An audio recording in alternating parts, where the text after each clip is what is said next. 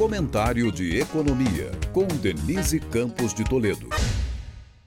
O desemprego, segundo a P N A D do I B G E, caiu para sete vírgula oito por cento no trimestre até o mês de agosto, com queda de meio ponto em relação ao trimestre de março a maio e de um vírgula um ponto sobre o mesmo trimestre de dois mil e vinte e dois, quando a taxa estava em oito vírgula nove por cento.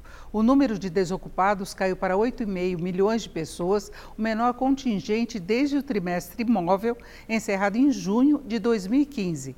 Na comparação anual, o recuo foi de treze vírgula dois por cento ou um vírgula três milhão de trabalhadores. Importante que a melhora veio do aumento da ocupação e não do desalento da subutilização, como em fases de pior composição do mercado de trabalho. Um movimento mais parecido com o de antes da pandemia. O número de empregados com carteira assinada chegou a trinta e sete milhões e duzentos e quarenta e oito mil, maior patamar em oito anos. Mas a queda da desocupação também veio do aumento de empregos sem carteira assinada, atingindo treze vírgula dois milhões, com alta de dois vírgula um por cento no trimestre, estável sobre um ano atrás. Houve estabilidade na maior parte das demais modalidades de emprego para o trimestre, como empregadores, empregados do setor público e os por conta própria.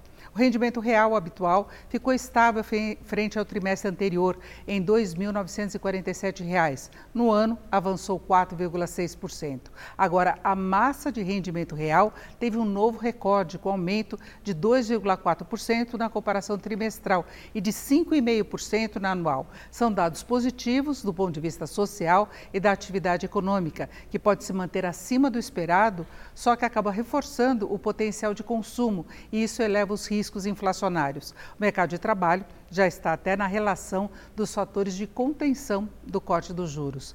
Denise Campos de Toledo para o podcast do Jornal da Gazeta.